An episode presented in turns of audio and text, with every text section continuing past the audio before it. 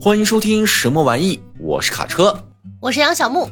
这次我们要跟大家聊的呢是幻想文学。嗯哼，那我们就聊聊跟幻想有关的事儿。比如说，如果可以啊，嗯，你可以创造一个世界，你会在这样的世界里生活哦？那这个世界应该是什么样子的？如果照我来想啊，全是酒，因为我河 里流的是酒，酒精的王国是吧？海上也是酒。好 随身带个瓢，走到哪喝到哪啊！对，就还真不是那个河的名字，就是按照酒分类哦。这个这条河叫酱香，叫叫酱香河。酱香，那条河是啥？浓香河。那条另外还有一条河叫什么？叫精酿曲。精酿曲，哎呀，天堂。其实我还原来还真想过，就比如说这种这个世界变成什么样，我曾经就想过。这样一种模式，就是说，就这个世界完全被海洋覆盖，但这个海洋呢，又不是我们传统意义的海。哇，你这个感觉让我想到了那个《美丽水世界》。呃，不是，那叫什么来着？就有一本小说，一本科幻小说叫《索拉里斯星》，它跟你说的其实还是不太一样。你要这么描述，好像更像是那个那个电影，是不是叫《星际穿越》啊？你说星际穿越他们到达的那个星球，就是全是海海面，然后那个浪特别高的那个，就是那不就是被水覆盖的吗？但我的这个海就跟我们传统意义上的这个海和你理解的这种水不太一样。就在这个星球上，所有的生物是没有实际的肉体存在的。哎，完了，这这还真的有点像索拉里斯星了。这既是海，但它也是意识的海洋。就所有的人的意识是在海洋里充斥着的。人与人之间，人与动物之间，所有的生物之间是没有任何的隐私的。三体啊，就类似于他从你的身边经过，他就能知道你的想法。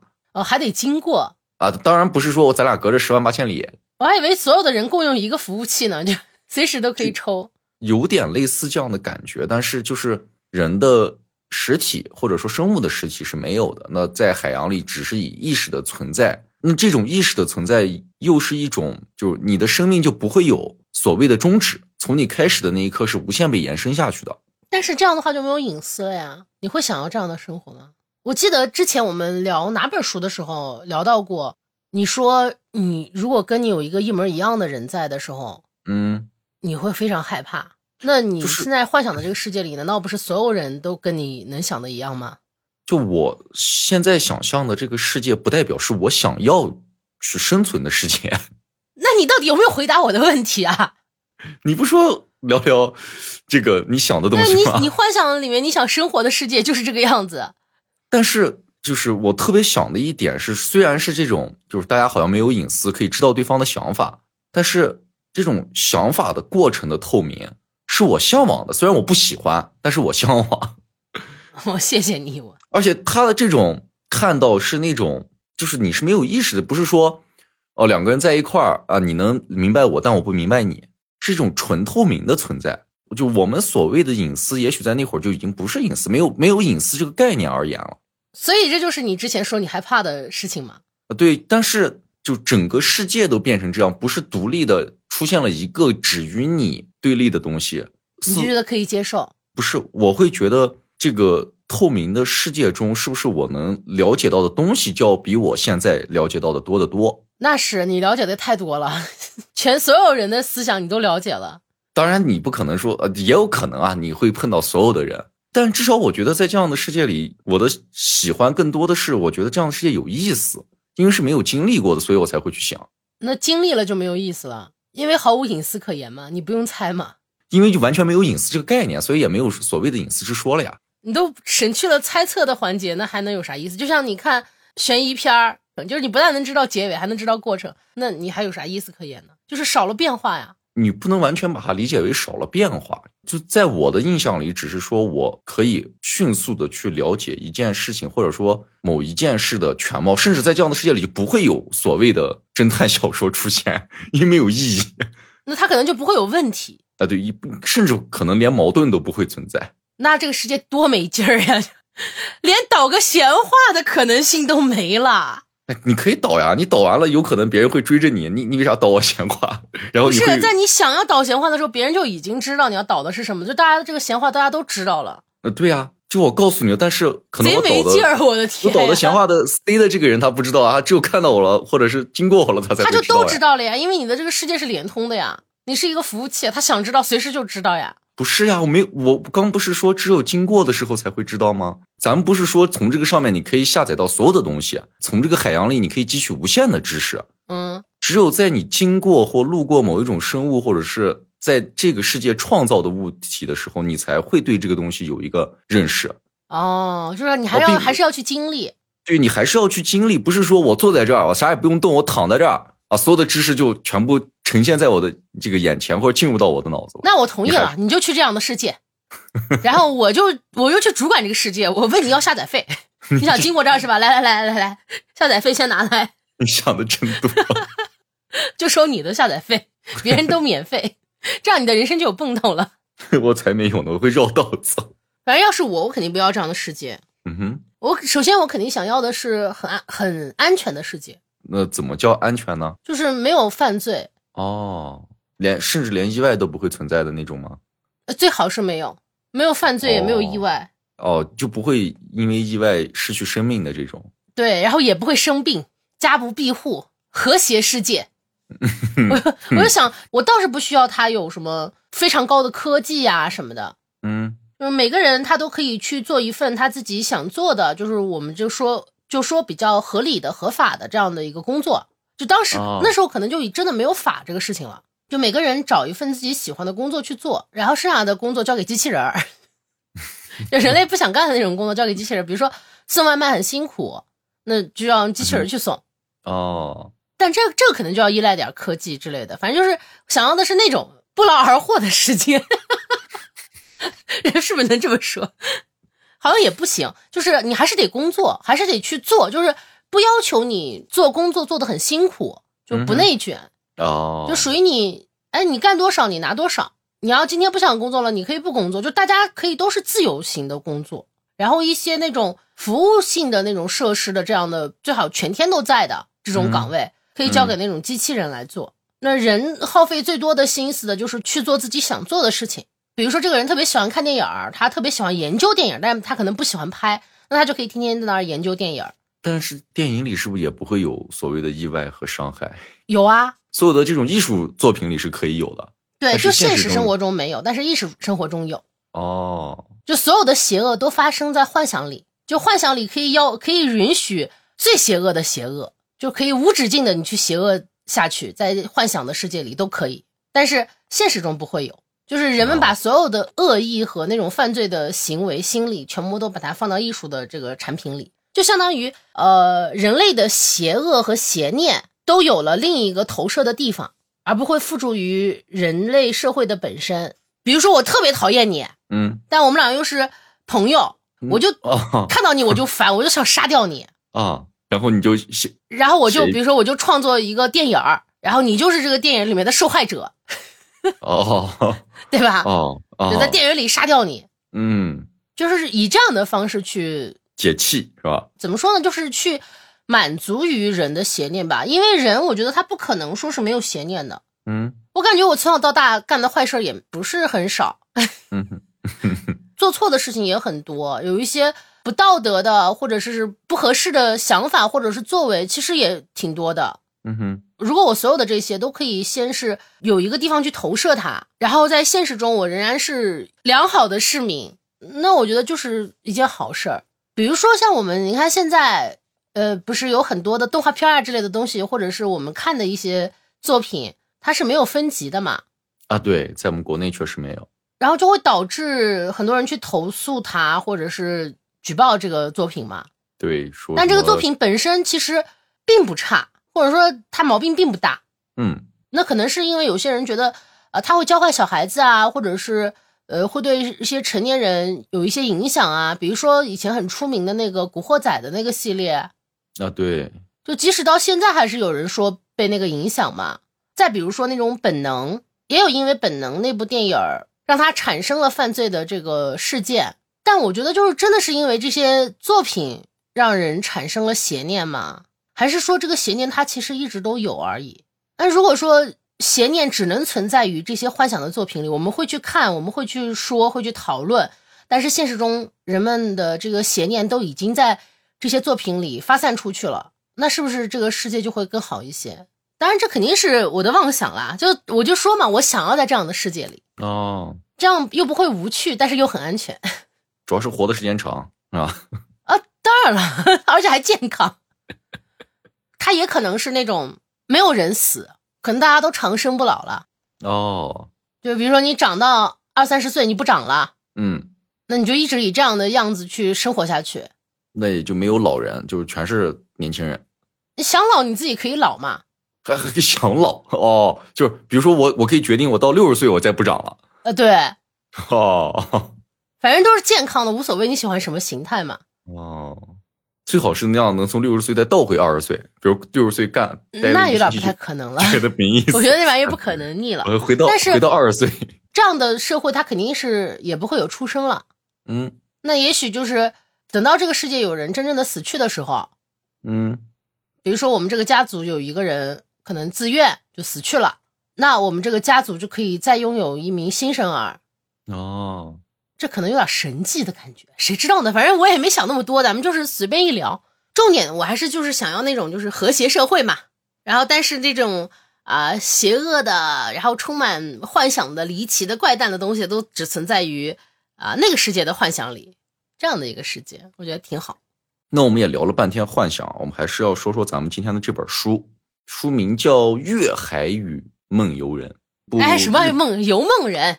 啊？游梦人。对，这个书我这个书名儿我也经常念错，《月海与游梦人》。对，《月海与游梦人》这本书呢，是一部日本的幻想文学合集，对，其实也可以说成是日本的志怪小说集。呃，也不全是，所以人家还是有一个名字，就叫人家幻想文学。但我觉得志怪是包含在幻想里的。这本书呢，一共收录了二十四部短篇的故事啊。那这些故事呢，是由二十四位不同的日本作家创作的。有一些是我没想到的，比如说像那个太宰治，嗯呃，还有那个夏目漱石。啊、嗯夏目漱石倒是可以想象得到，因为他写过《我是猫》嘛。对，但有一些可能对于我来说，他会比较陌生。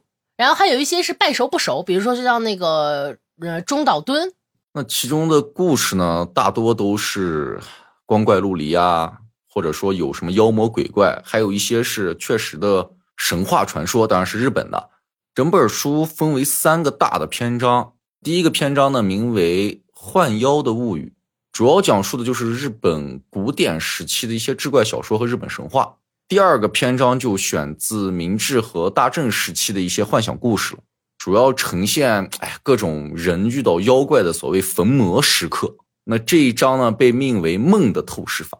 第三个篇章呢被叫做废墟的永夜抄。那涉及到日本昭和时代和与战后的这个我们的近代时期。之前像我们提到的这些相对比较熟悉的作家的作品，基本上都是在最后一章呈现的。这本书我估计你又很喜欢。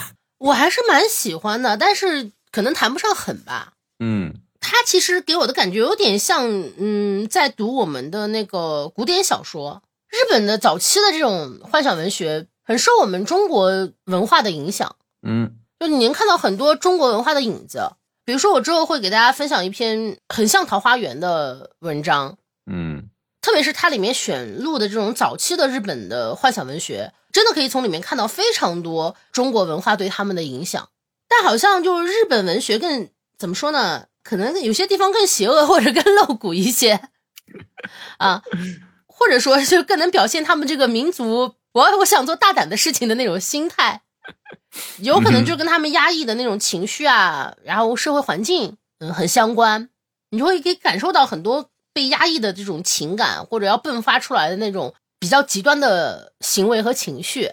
嗯也从里面可以看到一些就是后期日本比较做得好的，像悬疑侦探这样类型的小说的影子。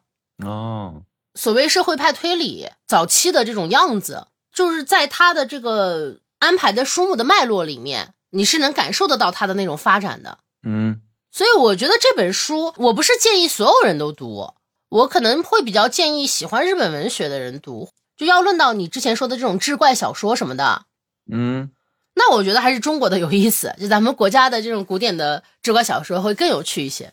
哦，但是如果你想看到，就是咱们中国的这些志怪小说在他们日本那边的延伸，就是相当于他们写的同人了，我觉得嗯，有点像。那也是可以读一读的，因为他们会把这个小说延续下去，会写的更细致一些。因为像我们的志怪小说基本上都很短嘛，对，有一些可能 几十个字，是可能两百个字讲完了，就跟发了一篇微博似的，或者发了个朋友圈似的，几百个字讲完了。可能在他这里啊，就可能给你丰富到几千个字儿，那你就可以看到更多的细节嗯啊，大概就是这样。反正我是觉得这个整本书读起来还算有意思吧，因为之前像我们说到的一些传说故事啊，或者是作者的这个所谓的幻想，就脑洞大开，在我看，就像这里面每一个作者一个一个自己做的梦啊，这些作者编织的梦呢，有的确实很有意思，有的也蛮吓人的。说实话，其实这本书的译者王子豪啊，在本书最后也留下了关于他的解读，其中有句话是这么说的。叫白昼做梦的作家与置身梦中的读者，在书写、阅读与幻想中连接起一座座漫无边境的王国。其实读完的感觉确实是这些作者把梦境呈现在我们面前，想让读者去走进去。而且他的有一些吓人是，就是我看完以后不懂，我只有一种模糊的感觉，或者说我的这个理论知识不够丰富。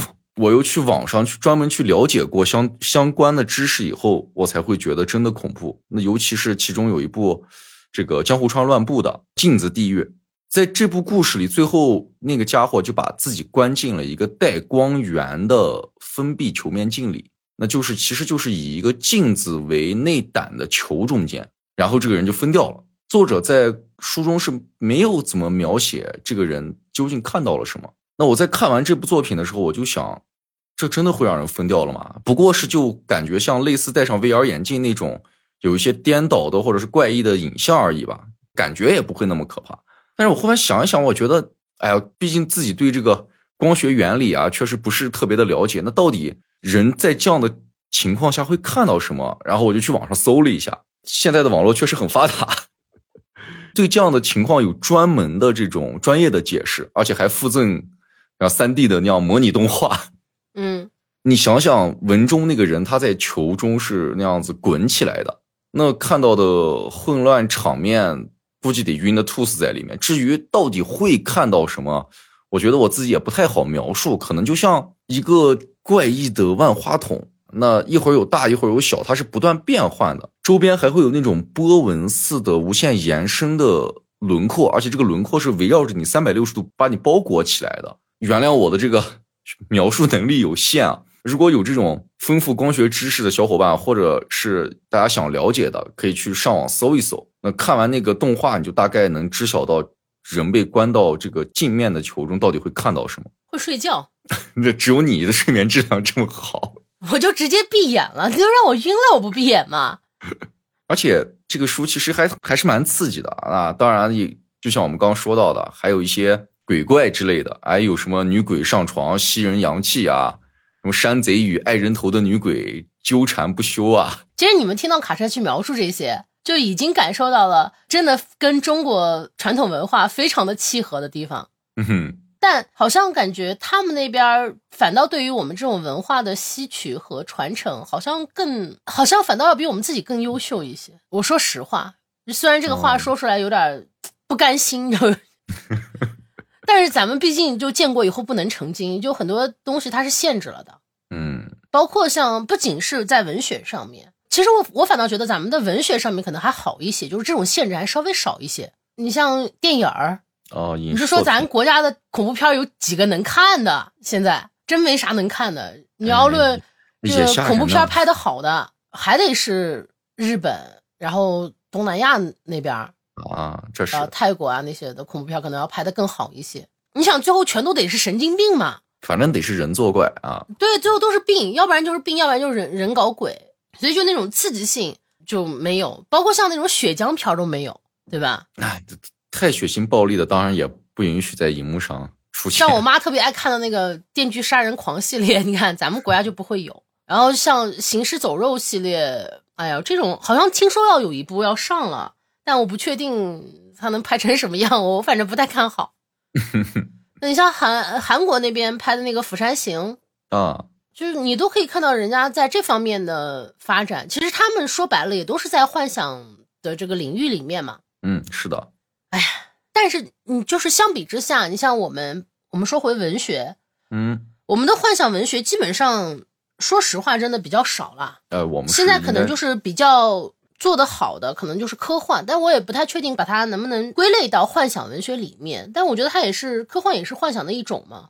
嗯但一些那种神神叨叨的，其实也是有的。但如果你要把它说到像这个幻想文学引申而出的这些呃悬疑推理类上面，啊，那我们就差的真的很远了。我我是读了好几部咱们现在作家的一些悬疑作品，我只能说有点惨不忍睹。哦，你去看，确实觉得特别幼稚，然后写的就是有些甚至他逻辑上差的特别多。嗯它确实和日本的有一些比较出名的作品是无法比的。嗯，但咱们国家的这些，甚至连出名都出不了名。当然，你说把这些作品跟这些出名的比不公平，但问题是咱们也没有出名的呀。如果说这些特别出名的，那肯定大多数还是我们看到的一些外国文学。啊，但是有一点其实是我觉得可以比肩的，只在幻想里面是可以比肩的，就是网网文儿。我觉得咱们网文发展的真的还挺好的，就他那个幻想好像是没有什么呃特别大的限制的。嗯，就还好。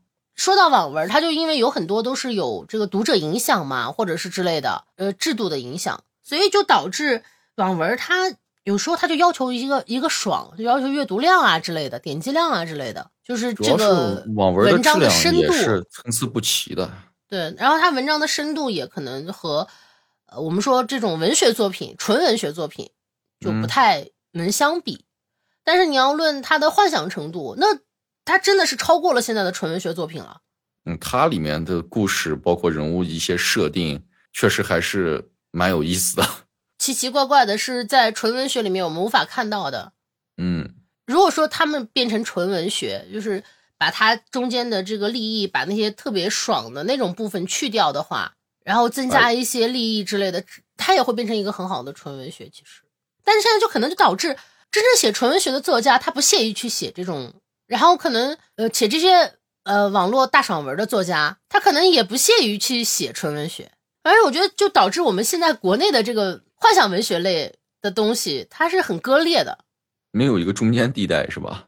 嗯，我至少没有看到，都我觉确实觉得它是比较两极分化的。嗯，算了，相关的这个问题，我觉得也不是咱俩能聊的，咱俩也聊不清楚。咱只顾看就行，好看就行。所以呢，我觉得我们还是来分享我们里面比较喜欢的一些篇目给小伙伴们吧。嗯，对，这里面这么毕竟有这么多故事，我们也只能挑我们喜欢的给大家分享分享。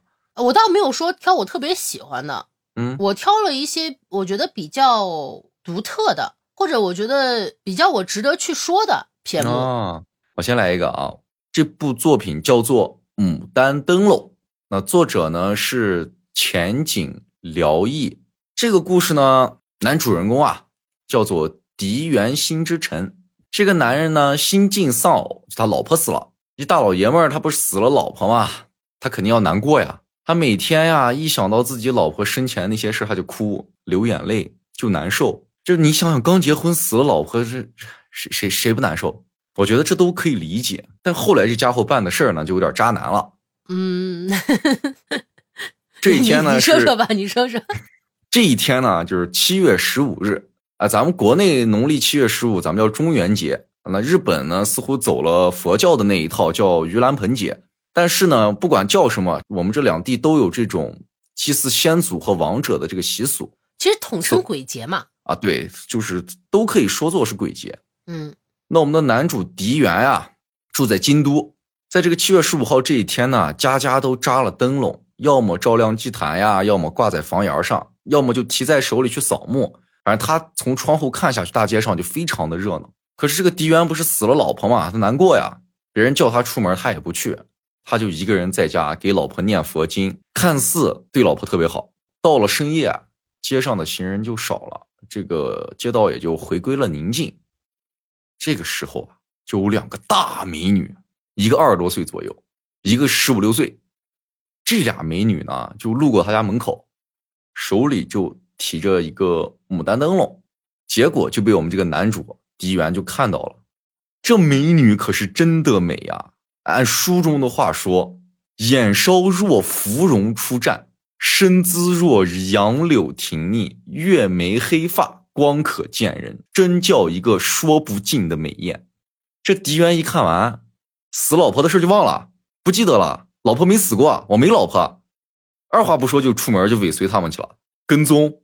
结果这狄元啊，这个搭讪的技巧也是相当的笨拙。他一会儿走这俩美女前面，一会儿走这俩美女后面，总算是引起了这个大美女的注意。那这个二十多岁这个大美女就开口就说：“她不是出来赏景吗？哎呀，结果不知道怎么回事，走了这么远，现在天也黑了，哎，人家好怕呀，人家怕怕，能不能送我回家？”这狄元一听，我天，这不打我手背了吗？他就说：“哎，既然离家那么远，夜色已深，寒舍尽管鄙陋，却近在咫尺。如门不弃，哎，不妨可以到寒舍借宿一晚。看说的多么的这个书生气。当然，这个晦涩的话翻译成大白话，大概就是：哎呀，你看天晚了，这宿舍也关门了，你要不到我家坐坐？我家猫会后空翻。哎，大概就这意思。这女的也不害怕。”笑着就说：“哎呀，这大晚上的也怪寂寞的。您能这么说，真太让我高兴了。”哎，俩人就回家了啊，他三人就回家了。这十四五岁这个小姑娘其实是一个婢女或者说女仆，大概就是这么个角色。那他俩回家以后就聊了一会儿，聊了一会儿呢，就这个宽衣解带就少儿不宜了。那事后呢，美女就大概说了一下自己家的身世，说他们家哎呀家道没落了，家里只剩她和这个丫鬟。那这狄元听完啊，哎呦心里。心生怜爱，结果又少儿不宜了。然后就等这个情爱缠缠过了以后，天亮了，这大美女呢就辞别而去。从此以后啊，这美女每天晚上天黑了就来，哎，天亮了就走，就这么过了二十多天。狄元每天在家，那可是茶不思饭不想，就等着女的晚上来，哎，跟他一块少儿不宜。你知道，其实到这里我都觉得没啥问题啊，因为反正他老婆也死了嘛，啊。那他要另结新欢，那人总不能一直活在过去里面。他要找到一个新欢，其实也可以啊。他又不是出轨，又不是劈腿，就到这里我都觉得没问题，就两情 相悦吧，也属于是，对吧？啊，还是一见钟情那种，是吧？呃，管他是啥呢，反正他没有什么道德上的污点，对吧？嗯，所以到这里我都觉得没有问题。这狄元哈，他有个邻居是个老头儿，这老头儿啊，哎，也挺可怜的，这每天听着死了老婆的狄元跟女的在旁边少儿不宜。搞这么大动静，天天晚上换谁谁不生气啊？有天这老头就偷看，这一看可不好，发现狄元和一具骷髅少儿不宜，这给老汉吓一跳。他第二天早上就赶忙去告诫这个狄元，说这女的是鬼，吸你阳气，你这样下去早晚得死。狄元听完这话，他也觉得有点害怕。他之前就听说啊，这个美女家住在万寿寺旁，他就赶忙跑去这个万寿寺旁寻找。结果呢，就在这个寺旁边的一个破祠堂内看到一具棺椁，嗯，棺椁前面挂了一个破烂的牡丹灯笼。他这时才发现，哦，这美女真的是鬼，于是转身就逃跑了。回到家，晚上也不敢回家呀，这怕这女鬼再来吸他阳气，就只得和老头住了一晚上。这老头在被窝里就跟他说：“我跟你说啊，你到寺庙里去请个高人，给你找个符箓，哎，回家贴门口，这女鬼就进不来了。”这老头跟他一说。果然，他就去了，请了一个符箓回来，贴到门口，非常有用。那这狄元其实他也是个哎非常讲礼数的男人，一看有用，过了段日子，他就到这个寺庙里去找这个高人，就道谢去了。结果呀，就给喝多了。这一喝多吧，狄元这小子色欲又上来了。他回家路上竟然又怀念起这个女鬼来了，迷迷糊糊就走到这个万寿寺老祠堂那儿了。结果，哎，这大美女还真的出现了。一见面就骂他，哎，你这个负心汉，你把老娘睡了，听别人胡说你就抛弃我。今日好不容易咱们俩又相见了，来，你进来，老娘今天晚上定要说服你。他就进去了。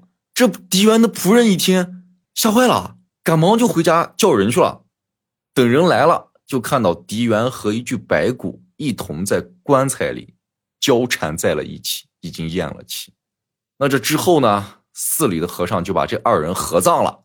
哎，也算是亡命鸳鸯吧。此后啊，每到这个什么阴雨绵绵之日啊，就会有人看到狄元和这个美女携手在街上而行。直到狄元一族的人呢，找了好多人抄写了一千遍的这个佛经，此后才再未出现过这个奇怪的现象。哎，这个故事就到这儿就结束了。我其实觉得这个故事还算是一个好结局，就他他死的挺好，是吧？就不是你看他死之后，不是还手牵手一块上街吗？说明他俩可能是就是死后还很还挺恩爱的，说明他俩可能是真的相爱。就是说回这个女鬼啊，她等于是给自己找了个冥婚。其实听这一篇，他就很有那种我们古代的志怪小说那味儿，对吧？是。只不过日本那边好像他们讲故事讲的会更完整一些。对他，他不会寥寥几笔就给你讲，给你大概讲完了，他会给你讲很多很多的细节。对，还会有很多的人物出现在里面。嗯，但总体来说，你说这个。确实不恐怖啊，对吧？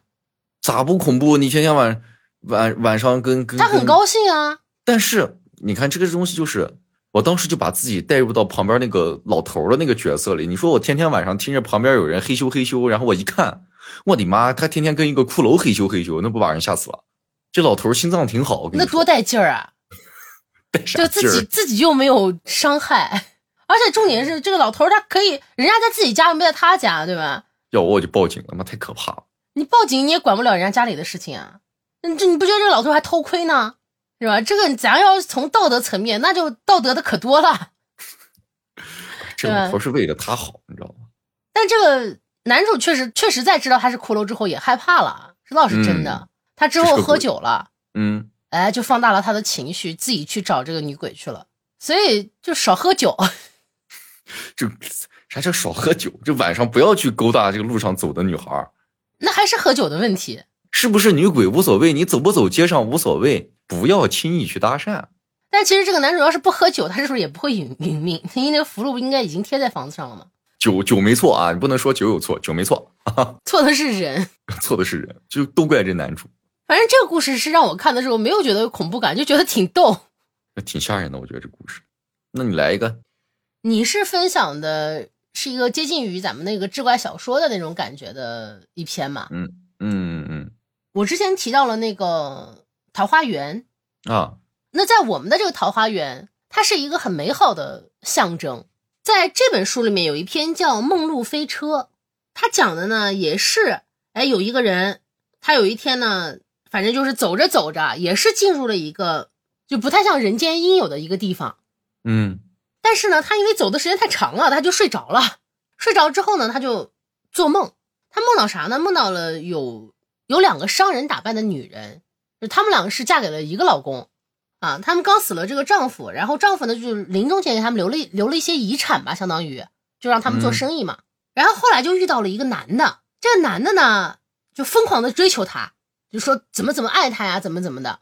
但没有想到这个男人呢。被这两个女人回绝了他的这个心意之后，就闯到了这两个女人的家里，把他们都杀害了，还抢走了他们丈夫给他们留下的这些遗产，就等于是商品呀之类的。之后还把他们的尸体埋到那个荒郊野岭的一个地方。嗯，当时那个官府就是去搜查了很长时间，但一直没有找到这个凶手。所以呢，这个凶手到现在还活着，而且可能活得还挺好。通过这个梦告诉我们，这个故事的男主想让他把这个事情呀报告给他们当地的这个皇帝，嗯，希望这个男主能为他们伸冤报仇。嗯，那这个男主呢之后就醒了，醒了之后呢就按照这两个女人的说法报告了这个当地的这个皇帝，然后找到了两女的尸体，然后把这个罪犯绳之以法了。然后呢，这个皇帝啊就觉得，哎，这个男主是一个很棒的人。等于像是行侠仗义吧之类的，很有正义感的侠士。嗯，然后就赏赐了他很多这个金银财宝，还让他乘了一辆这个鲜红色的那种风车，哎，把他送回现实的世界里了，就是离等于说是离开了桃花源了。等他回到了这个现实的世界，他就向当地的官府去禀告了这件事情。就怎么样？他误入了一个什么什么样的地方，然后在那里遇到了什么事儿，然后那个地方的皇帝又给他怎么怎么样的赏赐，如此如此这般这般吧。那这个官府就说：“哎，我们要把这个地方找出来，然后呢，就让他带着人到处去这个他路过的地方去寻找，但是呢，至今都没有人知道他所谓的那个地方在哪里。那这个故事到这儿就结束了。就他除了像模仿我们的那个《桃花源记》之外，嗯，在里面还加了这种悬疑的，就是悬疑啊探案的因素。我刚才为啥笑了呢？为啥呀？就当那两个女的跟他讲说你要报告我们的圣上，嗯，就那会儿为啥笑啊？就日本这块地儿啊，就就那么小，就是你就感觉一个村子它就能有一个圣上。那他皇帝多啊，对，包括我们在玩一些游戏的时候，你也会感觉到什么呀？就这一破村儿，然后就给你立了个皇帝，好家伙，就圣上了。我当时笑就是因为这个原因。其实他所谓的这个神秘的地界儿吧，嗯，它也就是这么一个很小的地方，但是跟我们的那个《桃花源记》又不一样，它不是一个像《桃花源记》里面是一个很和谐的社会，它里面也有凶案，也跟世间其实是一样的。那我就不太明白，为什么他回到现实之后，这些人还要让他去找那个地方呢？就既然那个地方和现实世界一样，都是存在这个凶残的杀人、呃放火嗯等等不良的行为，那为什么还要去找呢？那不是一样的吗？也许他们觉得那个圣上比这个圣上帅，那我怎么 我觉得有点扯了？这很可能就是是不是说这个地方应该也得是我们的领地，嗯，也有可能就应该属于我们的管辖？对，你们自怎么多一个圣上？哎，多一个圣上杀了啊，只留一个。啊，对，我觉得有可能是这样的。就其实用到《桃花源记》的这种这些作品特别多，就不光是在这个我们这本书里的这个，还包括游戏里也用到好多。那《仙剑奇侠传》你玩过吗？玩或者电视剧你看过吗？电视剧我看过，对，里面不就也有那个桃花源吗？桃花妖，呃，差不多，反正就李逍遥不是进到了一处吗？啊，就前面都是有很多迷雾，到处都是桃花，然后他走着走着走着，最后终于走到了。赵灵儿在洗澡是吗？不是不是不是不是，那是遇到灵儿之后，好像我记得那里好像已经到已经到阿奴的那个地界儿了吧？我记得有是是有一个那种像《桃花源记》的一个桃花村儿，我那我不记得了，我你看我脑子里就只有洗澡，是你这种都不能代表男生，我觉得 不是你就代表那种醉鬼男。但你要说仙灵岛那一块是不是另一个桃花源？其实也是的，等于是就希望他不被这个世世俗的事情所烦扰。对他就是安安静静的在上面生活就好了。就其实也是，只不过在这一篇那个日本的幻想文学作品里面，我们看到的这个桃花源其实和现实没啥两样。嗯，就他们的这种桃花源，反倒不是说乌托邦，但其实也没有反乌托邦。所谓的桃花源也和现实是一样的，没有区别。嗯，那如果你把它套成一个比较科幻的说法，那它很可能它就是一个平行世界，哦就也不是没有可能对有可能，说不定还能看到跟你长得差不多的自己。最后一了解，哎呀，那两个女子死去的老公就是我呀！那可那可太惨了。因为我觉得这个也是有意思，就是感觉到了我们和日本的价值观的不同，就感觉他们的世界里不像我们的文学世界里是有希望在的，感觉他们的世界里没有什么希望的那种。就按正常来说，很多的故事都不是有一个我们期期望的或者说看到的一个美好世界或完美结局。就还是反映的是文化差异。嗯，那你再来一个吧。这个就有点像悬疑小说的那种感觉，是三岛由纪夫的《哎月旦庄奇谈》，其实就是一个游客吧，他到这个伊豆半岛去旅行去了，他就从古诗还有一些文献上就知道了这个月旦庄这个别墅，他就想去看看这个月旦庄的风采。他就在这个岛上呢，就与一位老人问路的时候啊，得知这个月旦庄四十年前其实就被烧毁了。那老人就带着他到那个遗址上去看了，然后这时呢，这个老人也就回忆起了儿时的一些故事。这老人名叫盛造，儿时的他在那年见到过这座别墅的主人初代侯爵以及侯爵的儿子赵茂。那赵茂呢比盛造大一岁，两人呢就成了夏日玩伴。那赵茂是所谓这个侯爵的儿子嘛，当然也就是所谓的这种贵族子弟，反正就是这种地位比较高的吧。那他自己啊，不需要亲自去做任何的事情，哎，只需要把手揣口袋里，一切的事都会随着他的心意顺利进行。哎，他从小就这么长大的。夏天的时候呢，侯爵一家就会来到这个月旦庄别墅度假。其余的时间呢，这个别墅的日常打理啊，就是由盛造和他的父亲一起完成的。到了夏天放暑假了，这个赵茂和他的家人回来了，盛造就会和赵茂一起玩耍。在盛造眼中啊，赵茂这个贵族子弟是很不可思议的。哎，沉默寡言，动作也不算机敏。他们平时夏天玩什么捉蜻蜓呀、钓鱼呀，他都是瞪着一个大眼睛就看着。所有的行动啊，都是命令别人去执行的。当然，命令的人都是这个盛造了。那盛造就说呢，这个伯爵儿子赵茂的眼睛呀，永远都是那种美丽冷彻，从中也看不到什么感动。只有在这个命令别人做事儿的时候，才会仔细观察，而且会在这个过程中流流露出喜悦之情。其实我看到这儿，我都觉得这个地主家的傻儿子脑子是不是有点问题？越到后面啊，越看就觉得，哎，这事儿越不对了。那你都说他是傻儿子了吗？两个儿时玩伴，不知道就一起度过了多少个暑假。赵茂成年了呢，也就结婚了。那一年的夏天呀，赵茂就带着他的妻子一起来到了月旦庄。按顺造的话呢，妻子是不是大美人儿？哎，又是大美人儿。当然啊，这个跟上一个那个西洋气那大美人不太一样。嗨，哦，好像你去回忆一下这些文学作品里面就没有不是大美人的。总得来一个大美人来衬托一下这个气氛，是吧？有的甚至不止一个，就是。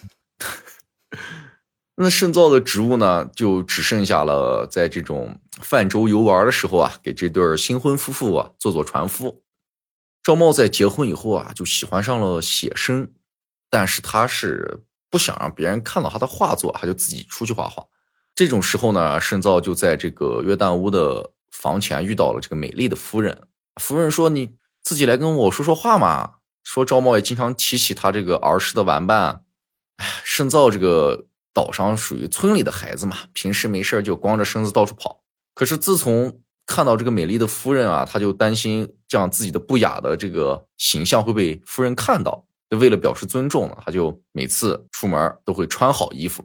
那夫人这会儿就跟这个圣造就就说，他总觉得有人在这个月旦庄外看着自己。就总感觉那个篱笆墙外有一双眼睛，还有那个草鞋那吧嗒吧嗒走的声响。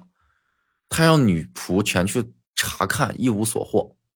盛造就想起了村里有这样一个姑娘，哎，叫做君江。他就跟夫人说：“这个叫君江的姑娘啊，是个白痴姑娘，经常会在这一带徘徊。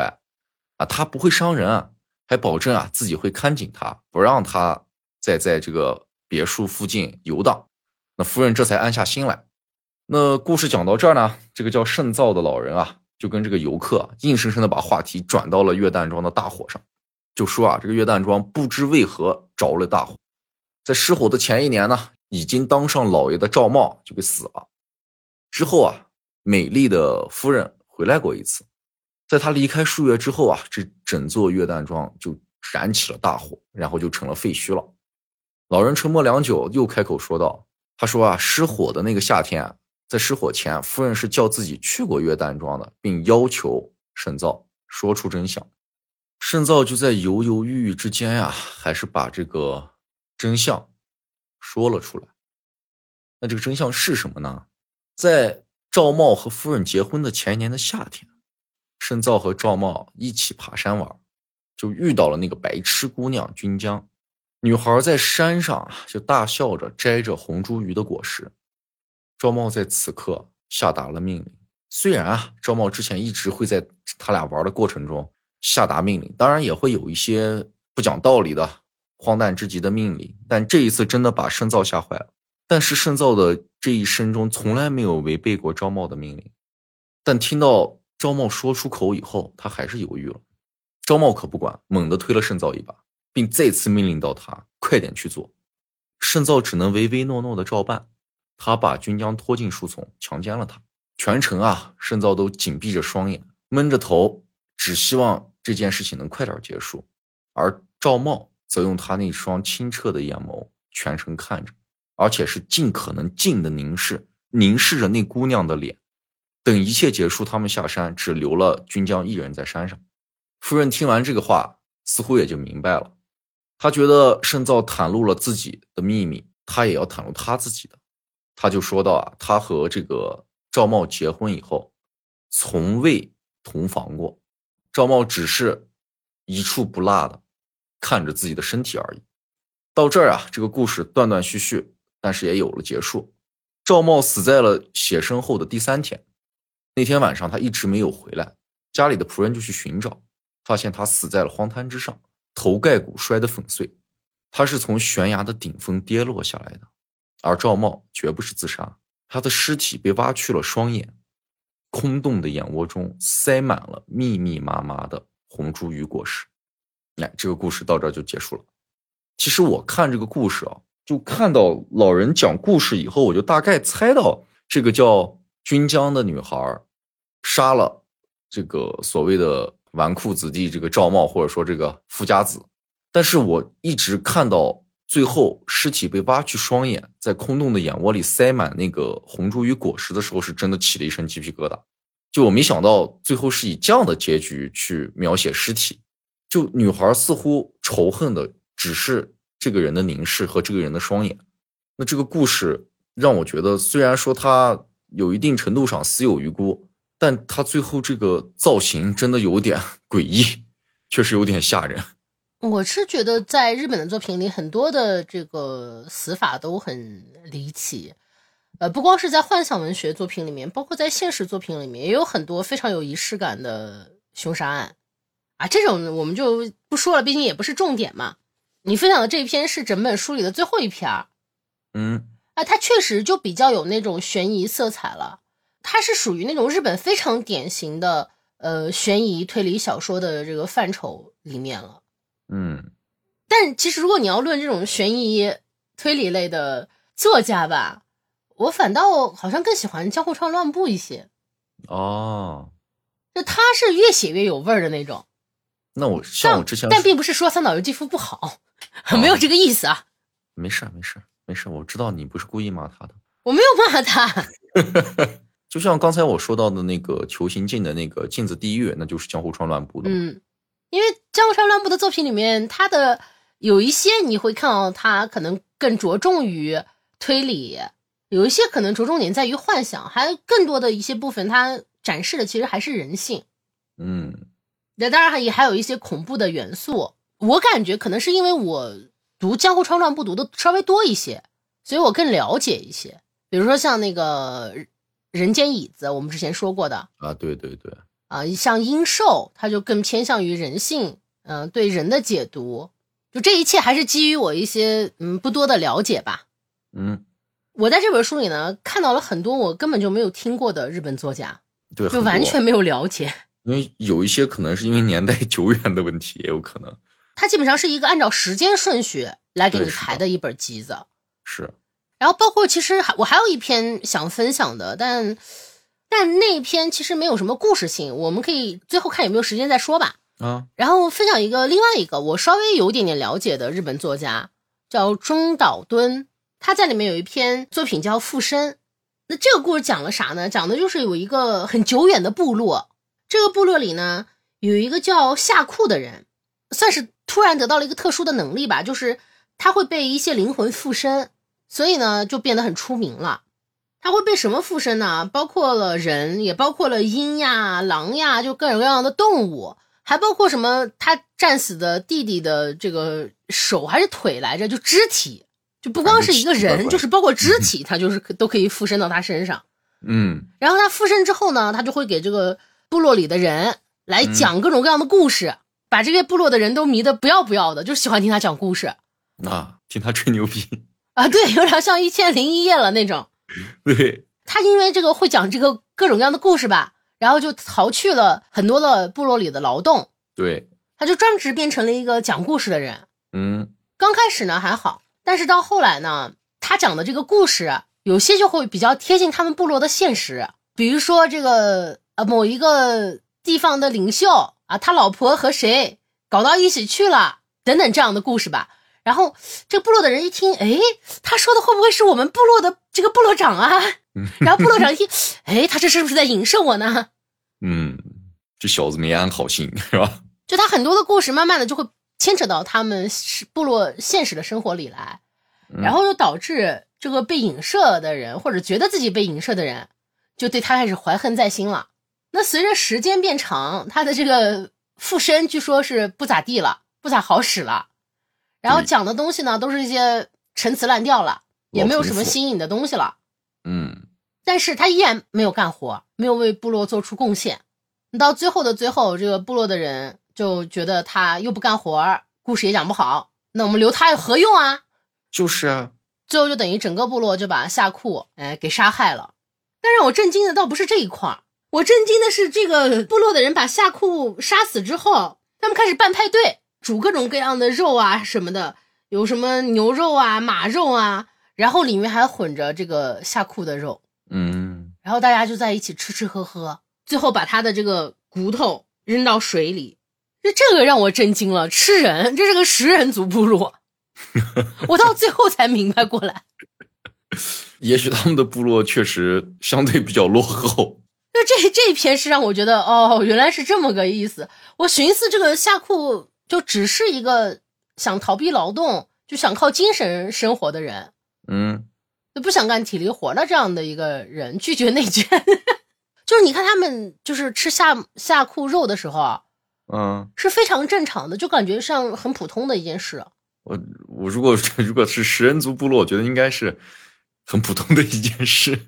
就怪不得说是哦有被这个动物附身的能力，嗯，是因为他们吃了太多的动物了。在里面那个夏库不是还有他弟弟的手还是腿来着？好像是手吧，包括人的肢体都能单独去附身到他身上。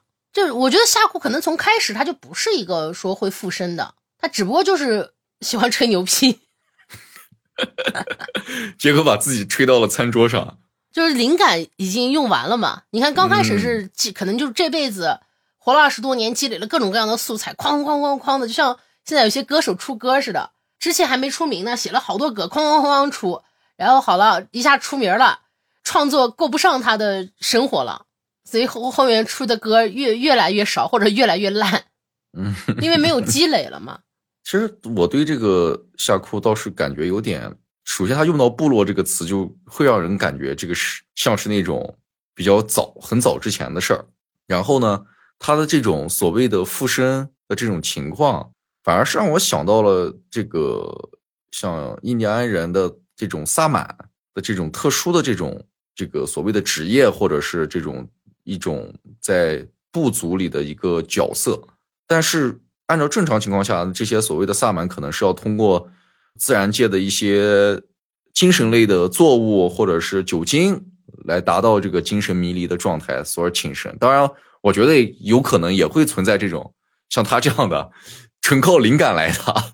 但随着时间的推移，他可能确实没有，就没没有更多的事情来影响到他所谓的附身。因为他所接触到的环境，他也不出去，他每天就在这个部落里去讲这些故事，他能接触到的周围的环境也就这么多。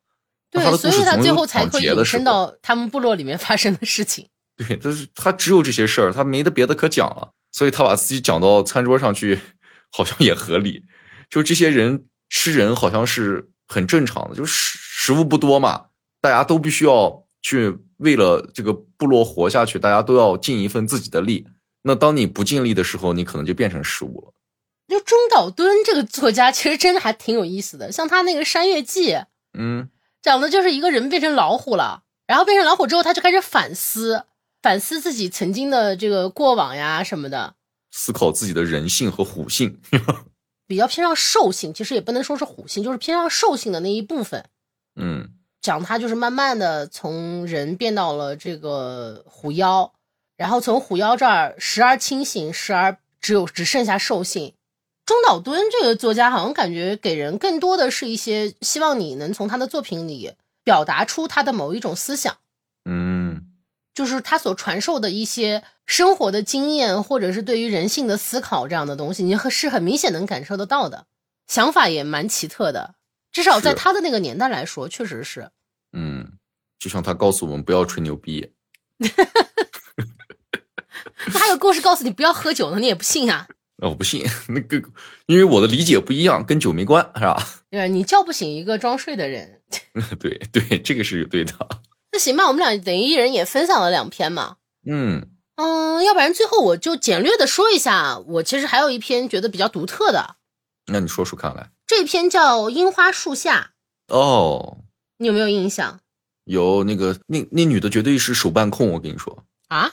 你是不是记岔？了？哦，记岔了，不是。这个作者叫尾井基次郎。就我为啥说他独特呢？他没有故事性，他就讲说樱花树下埋藏着尸体。我刚开始以为这这应该是一个悬疑小说，我会想着，哎，他埋藏着是谁的尸体呢？是谁杀了谁呢？那为什么呢？结果不是的，他就讲了这一个想法，他是觉得刚开始这个樱花树是很漂亮的，嗯，但是慢慢的他就发现这个樱花树底下可能会埋藏着各种各样的尸体，有小昆虫的，有小动物的，还可能是有人的。然后他让我们去试着想象，说这个漂亮的盛放的樱花树底下埋藏着一具具的尸体，你会不会感到不安呢？就如此美丽的一个东西之下，它却是由这个尸体供养起来的。就这些尸体都是它的肥料，是因为这些尸体它才长得如此之好。它的美是由一一个个的死亡来造成的。你会不会觉得嗯瘆的？就它让我们去进入到一种细思极恐的状态里。就我是觉得这一篇有意，就有点意思，就不嗯是是因为确实是因为它没有故事，但是他就是把这么美的事情跟对，跟一些黑暗的腐败不堪的尸体，嗯对，去联想在一起。这也是一种，其实我不能说它是很日式吧，但是就是日本人可能会幻想的多一些，因为他们的文化里面会有很多这样类似的，比如说像是物哀啊之类的，嗯，所以像这种细思极恐的问题，好像他们更容易提得出来。也可能哦，我我是说也可能哦，我现在都怀疑，就是你知道有一个游戏叫海龟汤啊，不知道海龟汤是啥？一道菜吗？不是，就是是有一个游戏叫海龟汤，就我会给你出一个题面儿，玩家通常把它叫做汤面儿。汤面儿这个汤面可能就几句话就给你讲完了，然后就开始让你猜，就你问的问题也只能让人回答是或者不是，然后最后你要把这个事情还原出来，这个还原的答案就叫汤底儿。就这个游戏的根源在哪？就总是让你往一些不寻常的地方去想，往一些变态的地方去想，是不是日本人发明的一种游戏？我觉得很有可能。为啥要叫海龟汤呢？这个具体我也没有了解过，像一道菜，但是海龟好像不能吃吧？反正我也没吃过。那我觉得，嗯，如果有兴趣啊，嗯，我觉得回头我们可以找一个时间，我们可以直播，然后跟小伙伴们一起玩一玩这种东西。我们可以自己编一些海龟汤，比如说我们把我们读到的一个故事，给它出成一个汤面儿，然后让小伙伴们来猜。汤底儿哎，对，啊！